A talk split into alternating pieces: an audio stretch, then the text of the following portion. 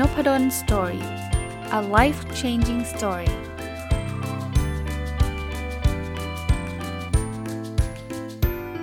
ดีครับยินดีต้อนรับเข้าสู่ Nopadon Story Podcast นะครับก็ยังอยู่กับหนังสือเล่มนี้นะครับวิชาธุรกิจที่ชีวิตจริงเป็นคนสอนเล่มที่สองนะครับของคุณทัศภาสเลิศเสวตพงศ์หรือคุณปิ๊กนะครับเจ้าของเพจ Trick of the Trade นะครับวันนี้มาดูต่อกันเลยนะครับจะเป็นพาร์ทที่สองของหนังสือเล่มนี้นะคือพาร์ทที่เรียกเกี่ยวข้องกับสกิลเซ็ตนะคือพาร์ทแรกเนี่ย mindset จบไปละแล้วพาร์ทสองคือพาร์ทสกิลเซ็ตนะครับก็มีหลายพาร์ทในหนังสือเล่มนี้นะครับอ่ะมาดูพาร์ทนี้กันว่ามีเรื่องที่น่าสนใจอะไรบ้างซึ่งต้องเรียนไว้ก่อนนะผมคงต้องเลือกมานะไม่งั้นก็เยอะแยะไปหมดนะมีแต่เรื่องน่าสนใจเต็มไปหมดผมชอบบทนี้ฮะวิธีจัดการความคิดนะครับเขาบอกว่าคือคุณปิ๊กก็เป็นคนชอบอ่านหนังสือเหมือนผมนะเขาอ่านหนังสือเรื่อง The Productivity Habits ขึ้นมาแล้วเขาบอกว่าหนังสือได้แนะนำเทคนิคการจัดการความคิดให้เป็นระบบนะซึ่งแบ่งเป็นข้อๆเด่นต่อไปนี้นะข้อแรกเขาบอกว่าเก็บบันทึกไว้ให้ได้มากที่สุดนะเขาแนะนำย่อยนะคือเขาบอกว่าควรมีสมุดโน้ตหรือโพสต์อิทติดตัวครับเราจะได้คว้าขึ้นมาจดได้ทันทีนะสมาร์ทสมาร์ทโฟนก็ช่วยได้แต่เขาบอกว่าจดด้วยลายมือในกระดาษน่าจะเวิร์กกว่าอันอันที่สองคือเวลาจดไม่ต้องห่วงสวยนะลายมงลายมือยึกยือขอให้อ่านออกนะอันที่สามนึกอะไรได้เนี่ยจดให้หมดนะครับจะได้ไม่ต้องมานั่งคิดว่าจะจดไม่จดเลยจดไว้ก่อนดีกว่านะครับก็บอกว่ามันเหมือนลองน้ำฝนเวลาใช้อะลองไว้ก่อนนะเดี๋ยวมันสะอาดไม่สะอาดจะต้องอันไหนต้องทิ้งต้องกรองเดี๋ยวค่อยว่ากันไปอันที่สี่เขาบอกว่าเก็บรายละเอียดความคิดให้ได้มากที่สุดเช่นคิดเรื่องนี้อยู่ร้านกาแฟวันจันทร์ตอนบ่ายสามคือเขาบอกว่าการเพิ่มส่วนเหล่านี้เนี่ยอาจจะไม่เกี่ยวกับสิ่งที่คิดแต่ทำให้เรานึกถึงรายละเอียดความคิดนั้นดีขึ้นนะว่าตอนนั้นอยู่ร้านกาแฟตอนนั้นเนี่ยเราคิดถึงเรื่องอะไรอันที่สี่นะไออันที่ห้าแล้วนะใส่เครื่องหมายเตือนตัวเองไว้หน่อยว่าเรื่องนี้ควรจัดว่าด่วนหรือไม่ด่วนนะสำคัญอะไรอย่างเงี้ยนะครับ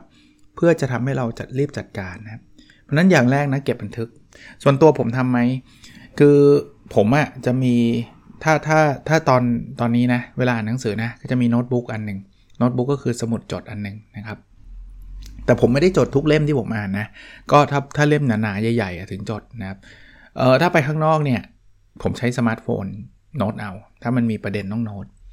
พอเก็บบันทึกบ้างที่สุดละเทคนิคที่หนึ่งอันที่สองคือเรียบเรียงให้เป็นหมวดหมู่นะครับเขาบอกพอเรามีเวลาว่างเนี่ยค่อยมาจัดเรียบเรียงว่าอันนี้จะลบทิ้งไหมอันนี้เก็บไว้ก่อนอันนี้ต้องทำต่ออันที่สามคือมอบหมายงานนะครับคือเราทำทุกเรื่องไม่ได้นะครับเพราะนั้นเนี่ยบางอย่างเนี่ยมีใครมาเกี่ยวข้องต้องให้ใครทำอะไรนะครับอันที่สี่คือโฟกัสนะครับเขาบอกว่าจากความคิดที่มากมายที่ที่จดมาเนี่ยเราทุกควรจะโฟกัสงานที่ต้องทำงานที่เราทำได้เองนะครับเพราะว่าที่ไม่เกี่ยวข้องนะเราลบไปหมดแล้วนะครับก็ก็ต้องเริ่มลุยเริ่มโฟกัสแค่นี้เองครับแค่นี้เราจะทำให้เรามีมีวิธีการจะเรียกว่าคล้ายๆ input ที่ดีนะคือคือการจัดการความคิดที่ดีไม่งั้นเนี่ยเคยไหมคิดฟุ้งซ่านไปเรื่อยแล้วโหไอเดียดีแล้วเดี๋ยวก็ลืมเดี๋ยวก็อะไรอย่างเงี้ยนะอ่ะมาถึงอีกบทหนึ่งที่ชอบคือความหมายของคำว่ามืออาชีพอ่าเขาบอกมืออาชีพเนี่ยมันคือใครนะครับเขาบอกว่ามีลักษณะมืออาชีพจะมีลักษณะแบบนี้ใครอยากเป็นมืออาชีพนะบอกทำงานที่ได้รับมอบหมายอย่างสุดความสามารถเท่าที่เราจะทำได้คือจริงมืออาชีพไม่ได้แปลว่าต้องเก่งอย่างเดียวนะคือมันต้องทำสุดความสามารถอ่ะถ้าทำทำทำเล่นเล่นอย่างนี้เรียกว่าไม่มืออาชีพนะครับอันที่สองนะทำงานจนจบหน้าที่แม้รู้ว่าผลจะออกมาไม่เป็นดังคาดไว้แต่แรกบางคนที่ทิ้งงานเลยนะเอ้ยไม่เอาละเบื่อเซ็งอย่างนี้จะแปลว่ายังไม่มืออาชีพมืออาชีพคือแบบเอาละทำแล้วอาจจะได้ไม่ดีอย่างที่คิดแต่ฉันก็ทำให้จบอ่ะอันที่สามนะเห็นความสำคัญของการทำงานเป็นทีมมืออาชีพไม่ใช่เป็นพวกที่แบบฮีโร่คนเดียวเอ่อถ้าเป็นผลดีเรารับเทคเครดิตของมาเป็นของเราถ้าผลเสียโยนให้ทีมอย่างนี้ไม่มืออาชีพอันที่สี่รู้ดีว่าความสำเร็จต้องใช้ความพยายามสูงมากและใช้เวลาเพื่อให้ได้มาเพราะนั้นความสำเร็จไม่ใช่แค่ว่าเอ้ยง่ายๆชิวๆเขารู้นะต้องใช้ความพยายามนะเต็มที่นะนั้นลองดูนะครับความเป็นมืออาชีพเนี่ยเราเราเป็นนักบัญชีมืออาชีพหรือยังสถาปนิกมืออาชีพหรือยังนะครับดูจากสี่ข้อเนี่ยนะครับเป็นพอดแคสเตอร์มืออาชีพหรือยังเป็นนักเขียนมืออาชีพหรือยังเป็นอาจารย์มืออาชีพหรือยังนะใช้ได้หมดนะอีกเรื่องหนึ่งเขาเลือกเคมีของทีมนะเคยได้ยินไหมเฮ้ยทีมนี้มันมีเคมีเข้ากันเคมีมันดูอะไรนะ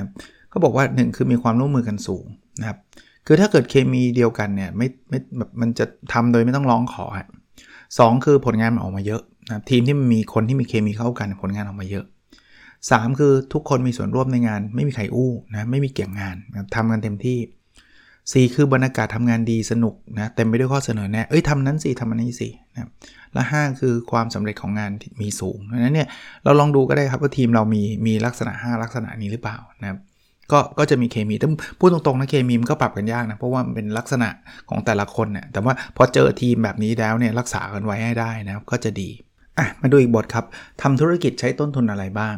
คือหลายคนคิดว่าธุรกิจมันก็มีเงินแค่นั้นก็จบไม่ใช่นะอันแรกเลยต้นทุนทางความคิดนะครับตั้งแต่คิดไอเดียนะว่าจะทำอะไรนะครับ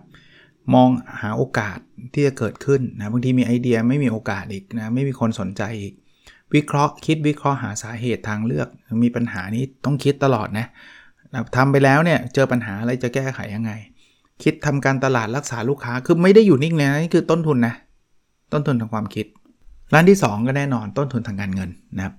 คือทำธุรกิจเนี่ยคิดอย่างเดียวไม่ได้มันก็ต้องลงเงินจะมากจะน้อยก็ว่ากันไปนะครับมากกันว่ากันไปแต่เราต้องต้องเขาเรียกว่าอะไรนะต้องพิจารณาดูดีๆว่ามันต้องใช้อะไรยังไงเมื่อไหร่นะครับอันที่สามนอกจากเรื่องเงินแล้วนะต้นทุนความรู้ความสามารถประสบการณ์คือมีความคิดมีไอเดียแจ๋วมีเงินสูงไม่ได้แปลว่าจะทำธุรกิจประสบความสำเร็จนะต้องหาความรู้ด้วยฮะหรือหาประสบการณ์นะครับอันที่สี่ต้นทุนด้านแรงกายแรงใจคือยากนะธุรกิจที่ฉันจะนอนอยู่เฉยๆตั้งแต่ตอนต้นและฉันไม่ทำอะไรเลยต่อให้เป็น passive income อะไรก็เถอะคุณก็ต้องใช้แรงกายแรงใจระดับหนึ่งเอาหุ้นนะยกตัวอย่าง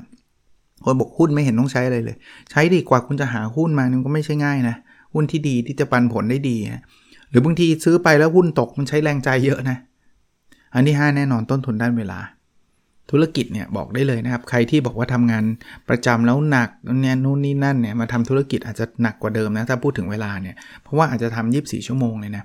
อ่ะไม่นับตอนนอนก็ก็ต้องคิดอยู่ตลอดเวลานะครับนั้นมีหลายต้นทุนนะครับทำธุรกิจไม่ใช่เรื่องง่ายๆนะครับอ่ะอีกบทที่ชอบนะก็บอกว่าทำไมเราต้องทำงานหลายอย่างนะที่ชอบมันอาจจะเป็นเพราะมันตรงกับตัวผมนะผมเป็นอาจารย์เป็นพอดแคสเตอร์เป็นนักเขียนเป็นนักลงทุนอะไรเงี้ยเขาบอกว่าหนึ่ง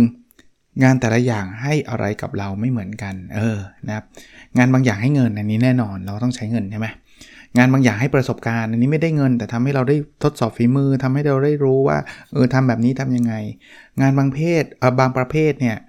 เออช่วยให้เราไม่ลืมทักษะที่เราเคยมีมานะครับคือเรามีมีทักษะอาจจะทำต่อไปสมมติว่าคนเคยร้องเพลงอ่ะยกตัวอย่างนะอาจจะตอนนี้มันไม่ไม่ได้ทำเป็นงานหลักไม่ได้แล้วแต่การร้องเพลงทำให้เรายังมีทักษะอันนั้นอยู่นะครับไม่ลืมทักษะนั้นงานบางอย่างถ้าไม่ได้รับการยอมรับในสังคมนะทำไปแล้วรู้สึกแบบเออสังคมก็ชื่นชมยอมรับงานบางอย่างเนี่ยทำแล้วมีความสุขง่ายๆเลยสบายใจไม่ได้ให้อะไรเลยนอกจากความสุขบางอย่างทำไปทำให้เกิดโอกาสใหม่นะคือตอนทำไม่ได้เงินไม่ได้อะไรแต่เราไม่รู้จักคนทำให้เกิดโอกาสใหม่นะครับเขาก็ก็ลองดูครับงานแต่ละอย่างมันมันให้มันไม่ใช่เรื่องเงินอย่างเดียวอีกอันนึงนะครับทำงานหลายอย่างไม่จำเป็นต้องแลกด้วยเวลาทั้งชีวิตนะครับบางอย่างเนี่ยเราบริหารจัดการได้นะครับจัดสรรเวลาได้นะครับผมผมอ่านหนังสือแล้วผมมาทำพอดแคสต์ให้มันต่อยอดขึ้นมาคือถึงไม่ทำก็อ่านอยู่แล้วอย่างเงี้ยนะครับผมก็ไม่ได้ใช้เวลาเพิ่มเติมขึ้นมายกเว้นว่าเออถ้าเกิดผมไม่เคยอ่านหนังสือเลยเราต้องมาอ่านหนังสือใหม่แล้วก็ต้องมานั่งสรุปต้องทำพอดแคสต์อีกมันอาจจะเป็นงานที่ยุ่งยากแล้วก็ใช้เวลาเยอะแต่ว่าอย่างเงี้ยมันยูทิไลซ์สิ่งที่เป็นจุดแข็งของเราอยู่utilize ก็คือใช้ประโยชน์สิ่งที่เป็นจุดแข็งของเรานะเอ่อสามก็บอกว่าคุณปิ๊กบอกว่าทำงานหลายอย่างแท้จริงแล้วคือการทำงานแบบเดียวกันเราจึงไม่เหนื่อยนะอย่างที่ผมบอกอ่านหนังสือเราไปเขียนบล็อกเขียนบล็อกเสร็จไปพูดพอดแคสต์มันเป็นเรื่องเดียวกันหมดเลยนะอันนี้ผมยกตัวอย่างของผมว่ามันมันคือการทำงานแบบเดียวกันคอนเทนต์แบบเดียวกันแล้วอันที่สี่คือทำงานหลายอย่างช่วยลดความเสี่ยงเราได้จริงนะครับเพราะว่าถ้าเป็นพูดถึงเรื่องของการเงินเนี่ยการที่ทำงานหลายอย่างส่วนใหญ่งานมันก็มักจะนำมาซึ่งเงินนะเพราะฉะนั้นเนี่ยมันก็ช่วยลดความเสี่ยงถ้าเกิดงานบางอย่างมันสมมุติว่าผมทำพอดแคสต์อย่างเดียวเนี่ยก็มีความเสี่ยงสูงเกิดคนไม่ฟังนี่เจ๊งเลยไม่ไม่ไม่มีเงินใช้เลยใช่ไหมแต่พอเขียนหนังสือด้วยเป็นอาจารย์ด้วยอะไรเงี้ยมันก็จะมีความกระจายความเสี่ยงเพียงแต่ว่าเราก็ต้องรู้ว่างานไหนงานหลักก็อย่าอย่าทำให้งานเสริมมาใช้เวลางานหลักนะผมเป็นอาจารย์ผมก็ทำงานเต็มที่กับกับการเป็นอาจารย์แต่ว่าวันเสาร์อาทิตย์ตอนเย็นผมก็ทำงานเสริมได้แล้วก็ ข้อห้าครับเราไม่จำเป็นต้องมีเรื่องเก่งแค่เรื่องเดียวข้อนี้ผมก็เห็นด้วยนะคือยิ่งเราทำงานหลายอย่างเรายิ่งมี uniqueness มากขึ้น uniqueness คือความเป็นเอกลักษณ์อาจารย์มหาวิทยาลัยมีเยอะไหมก็เยอะนะแต่อาจารย์มหาวิทยาลัยที่เป็นบล็อกเกอร์เริ่มไม่เยอะแล้วนะไม่ใช่ว่าไม่มีนะมีนะอาจารย์มหาวิทยาลัยที่เป็นนักเขียนและเป็นพอดแคสเตอร์ผมว่านับตัวได้เลยนับหัวได้เลย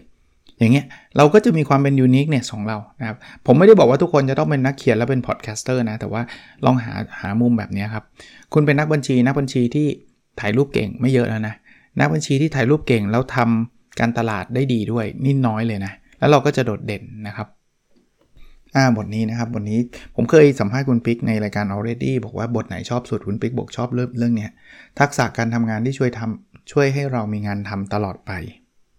อันแรกคือ problem solving skill หรือทักษะในการจัดการกับปัญหาทำไมช่วยให้เรามีงานทำตลอดไปเพราะปัญหามันมันมีตลอดไปครับมั่นใจได้เลย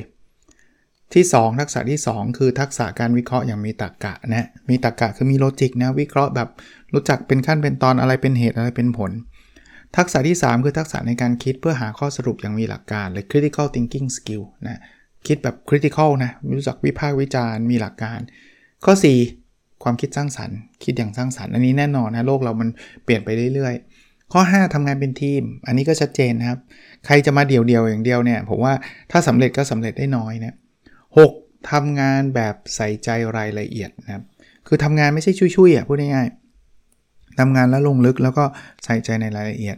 เจ็ดทักษะการบริหารจัดการโครงการเพราะหลายๆอย่างเป็นโปรเจกต์นะอย่างผมทำวิจัยเนี่ยก็เป็นโครงการนะสองปีนะทำวิจัยตั้งแต่ขอทุนเก็บข้อมูลสรุปผลเขียนเปเปอร์อะไรเงี้ยแปดเจรจาได้ต่อรองเก่งนะพูดพูดคุยกันได้นะเจรจากันได้แล้วไม่ใช่ว่าเจรจาได้แปลว่าจะต้องเอาเปรียบเขาเสมอนะจริงๆอ่านหนังสือเรื่องการ negotiate จะรู้ว่าการนักเจรจาที่ดีเนี่ยต้องจบด้วย win-win คือเราได้เขาได้เก้าตัดสินใจได้ในทุกสถานการณ์นะครับก็คือเจอโควิดเป็นยังไงโควิดหายแล้วเป็นยังไงอ่าเจอเศรษฐกิจล็อกดาวน์ทำยังไงมีทุกสถานการณ์ตัดสินใจได้สิบตัดใจและ move on ได้เร็วบางอย่างตัดสินแล้วตัดสินใจแล้วพลาดเรียนรู้แล้วก็ move on นะครับถ้าใครไปยึดติดอยู่อย่างเดียวมันก็ไม่ไหวสิบเอ็ดทักษะสื่อสารพูดเก่งพรีเซนต์เก่งคือบางคนบอกโอ๊ยเอาแต่พูดคือพูดมันสำคัญไงแต่เราก็ต้องทำให้ดีด้วยนะไม่ใช่พูดอย่างเดียวนะครับสิบสองทักษะด้านการเขียนเหมือนใน Lost Skill ที่ผมพูดเลยอ่านเขียนแล้วก็เรียนรู้นะครับสิบสามด้านการฟังอ่ะเราต้องรู้จักฟังให้เป็นนะอันนี้พูดอยู่หลายๆรอบหลายๆรอบแล้วว่าบางทีเนี่ยเราได้ยินแต่เราไม่ฟังนะครับเราต้องฟังดูดีๆว่าเขาต้องการอะไรยังไงถ้าเป็นธุรกิจก็ฟังลูกค้าเยอะๆฟังพนักงานเยอะๆถ้าเป็นคุณพ่อคุณแม่ก็ฟังลูกหน่อยนะครับสิบสี่มองเห็นโอกาสใหม่เสมอนะครับพยายามมองอะไรที่มันนอกกรอบมองดูโอกาสใหม่ๆสิบห้าคิดและทดลองทำสิ่งใหม่คือมองอย่างเดียวไม่เวิร์กต้องคิดนะครับแล้วทดลองทำสิบหกดื้อและกัดไม่ปล่อยคือถ้าเรารู้สึกว่าสิ่งนี้มันใช่ของแบบเราแล้วลุยครับบางคนอาจจะหยอดแยะหน่อยฮะทำไปสักพักไม่สำเร็จแล้วเลิกละนะมันก็สำเร็จยากนะถ้าเป็นแบบนั้นสิบเจ็ดปรับตัวไวต่อการเปลี่ยนแปลงคือความเปลี่ยนแปลงมันเกิดขึ้นตลอดถ้าเราไม่ปรับตัวเราก็แย่เราก็ไปไม่รอดเช่นโควิดเนี่ยผมยกตัวอย่างนะว่าเออหลายคนเนี่ยมีหน้าร้านแล้วมันละมันขายไม่ได้เพราะมันล็อกดาวน์หรือเปิดหรืออีเวนต์ว่าเปิดแล้วเนี่ยนะคนก็ยังไม่ค่อยกล้าออกไปเนี่ยปรับตัวเร็วเลยทำออนไลน์ได้เลยผมไม่ได้บอกว่าทุกอย่างทำออนไลน์ได้นะแต่ว่าผมแค่ยกตัวอย่างว่ามันมีการปรับตัวสิบแปดตื่นตัวและจับสัญญาณอันตรายได้อย่างไวอย่างมีเหตุผลคือบางอย่างเนี่ยไม่ต้องรอให้เกิดนะถึงต้องทำอย่างโควิดเนี่ยเราเห็นตัวเลขมันเพิ่มขึ้นแล้วเนี่ยมันพอจะเดาได้นะว่ามันจะเพิ่มขึ้นเรื่อยๆหรือเปล่ายังไงเราเราปรับตัวยังไงได้ได้ไวหรือเปล่านะครับเพราะฉะนั้นเนี่ยมันไม่ใช่แค่โควิดนะเรื่องอื่นๆนะเรื่องเทรนด์ทางธุรกิจเรื่องนู่นนี่นั่นถ้าเกิดเราเห็นสัญญาณมาแล้วแล้วเราไม่ปรับตัวแล้วก็เป็นโนเกียหรือแบล็คเบอร์รี่อ่ะที่เราเห็น iPhone มันเกิดมาแล้วก็ยังเฉยๆอย่างเงี้ยนะครับสิบเก้าความสามารถในการทำงานร่วมกับเทคโนโลยีสมัยใหม่ครับเดี๋ยวนี้มันมีเต็มไปหมดเลยนะ เอ็น เอฟ ที MetaVerse คริปโตอะไรต่างๆนะครับลองดูครับเออพูดถึงคริปโตนะบางคนเมื่อวานผมไปโพสว่าเอ้ยผมเปิดพอร์ตแล้วนะประเด็นคือผมอยากเรียนรู้นั่นเองครับผมไม่ได้อยากรวยหรอกนะครับเพราะผมรู้ว่าผมยังไม่ได้มีความเชี่ยวชาญแต่ผมอยากเข้าใจมันมากขึ้นทำไมผมถึงเปิดเพราะว่าผมไปอ่านหนังสือเกี่ยวกับคริปโตเคอเรนซีมาแล้วพออ่านแล้วก็แบบเออบางทีมันมีหลายๆมุมที่เราน่าศึกษานะ ก็ลองดูแต่ว่ารับรับประกันได้ครับไม่มี all in แน่นอนครับเพราะว่าหนึ่งคือคือผมไม่มักจะไม่ลงทุนในสิ่งที่ผมไม่รู้นะครับอันนี้คืออยากเรียนรู้เฉยๆว่าทำไมเหรียญมันต่างกัน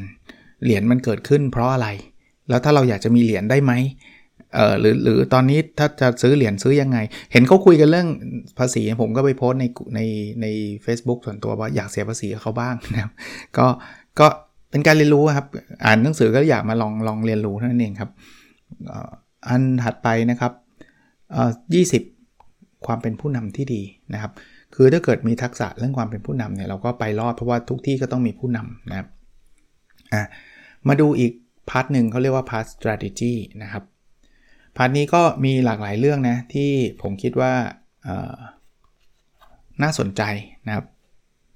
อ่ะมาถึงบทนี้ครับเขาบอกว่ามีแต่เก่งขึ้นนะมีแต่เก่งขึ้นเนี่ยเขามีข้อสำเร็จเขาบอกว่าถ้าเขาเรียกว่าเป็นหกแนวทางนะครับในการพาตัวเองก้าวเข้าสู่ความสำเร็จนะอันแรกคือต้องรักจริงในสิ่งที่ทำแค่ชอบทำยังไม่พอคือต้องรักเลยถ้าเราอยากสำเร็จเนี่ยต้องรักสิ่งที่เราทำนะชอบเฉยๆยังไม่พอนะสองขยายโอกาสสำหรับการใช้ความสามารถของตัวเองนะครับเรามีความเชี่ยวชาญในเรื่องนั้นเนี่ยพยายามทำเรื่องนั้นให้ให้สุดทางนะครับในหลากหลายมุมมุมนะผมยกตัวอย่างผมแล้วกันนะคือผมชอบทำ โอ เค อาร์ ผมสนใจเรื่อง โอ เค อาร์ ผมก็มีทั้งหนังสือมีทั้งคอร์สออนไลน์มีทั้งบรรยายมีทั้งที่ปรึกษาอย่างเงี้ยยกตัวอย่างนะครับคือการขยายโอกาสกับความสามารถของเราอันที่สามถ้าไม่รู้ต้องกล้าถามอย่าเราเองครับหลายๆเรื่องเราไม่รู้หรอกครับเพราะนั้นถ้าเราไม่รู้เราถามครับอย่าไปเดาเอาเอาเองว่าเฮ้ยอันนี้ดีแหละมั่วนะครับอันที่สี่ต้องเล่นในเกมที่ตัวเองถนัดผมไม่ถนัดเรื่องไหนผมก็จะไม่ได้ไปทุ่มอยากศึกษาศึกษาได้แต่ว่าอย่าเพิ่งไปไปไปเล่นเต็มตัวอย่างเมื่อกี้ที่ผมยกตัวอย่างผมไม่ได้ถนัดคริปโตผมไม่ได้ว่าคนเล่นคริปโตนะคนเล่นที่เขาถนัดเป็นเซียนเป็นแบบศึกษามาดีเขาก็จะเขาก็จะรุ่งแต่ถ้าเราไม่ถนัดแต่เราไปแบบโลภนะเอาอินเอาเงินเท่าไหร่กู้มาเล่นคริปโตหมดก็เจ๊งนะครับก็ต้องระวังเรื่องนั้นข้อที่ห้านะครับมองหาโอกาสใหม่ๆตลอดเวลานะครับโลกเรามันเปลี่ยนอะ MetaVerse มาแล้วมันจะเป็นยังไง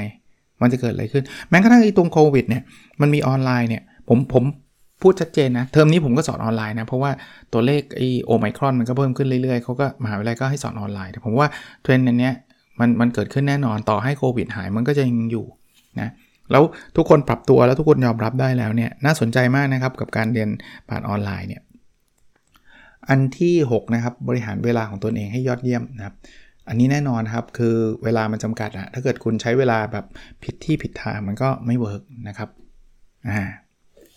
แถมท้ายเรื่องสุดท้ายสำหรับวันนี้ยังไม่จบนะครับอีกอีกหนึ่งตอนน่าจะจบแต่ว่าบอกไว้ก่อนว่าวันพรุ่งนี้อาจจะไม่ได้เป็นตอนนี้อีกเพราะว่าจะถูกแทรกโดยรายการประจำอีกแล้วนะครับก็คือ โอ เค อาร์ Weekly นะครับก็อาจจะเป็นวันพฤหัสนะอันนี้คือโลกใหม่ของการแข่งขันเขาบอกว่าเดี๋ยวนี้มันมีการแข่งหลายแบบนะแข่งแบบประจันหน้านะก็ธุรกิจก็เราเจอคู่แข่งกันนะครับอันที่สองคือแข่งทำในสิ่งที่เหนือกว่าคืออันนี้อันนี้ไม่ได้แข่งกันแบบว่าจะแย่ง market share กันอย่างเดียวนะครับแต่แข่งกันทำยังไงให้เราได้ product ที่ดีกว่าวิ่งได้เร็วกว่าอันนี้คือคือต่างคนต่างแข่งโดยที่ไม่ต้องปะทะกันไม่ต้องมาแย่งกันนะครับเราเราแข่งให้มันให้มันดีขึ้นนะครับอันที่สามคือแข่งกับตัวเองนะครับอันนี้คือเขาบอกว่ามันดีที่สุดเลยทำไงให้ตัวเราเป็นคนที่ดีขึ้นเรื่อยๆในทุกๆวันหรือธุรกิจเราเนี่ยดีขึ้นเรื่อยๆในทุกๆวันนะครับ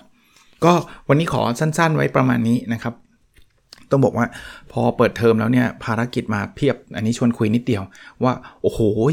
คือสอนตอนนี้เจ็ดวันนะทั้งสอนทั้งประชุมทั้งวิจงวิจัยนี่กระหน่ำมากนะครับกระหน่ำมากแต่ว่าก็ก็มีความสุขในการทำงานนะครับโอเคครับแล้วเราพบกันในสดถัดไปนะครับสวัสดีครับ Nopadon Story, a life-changing story.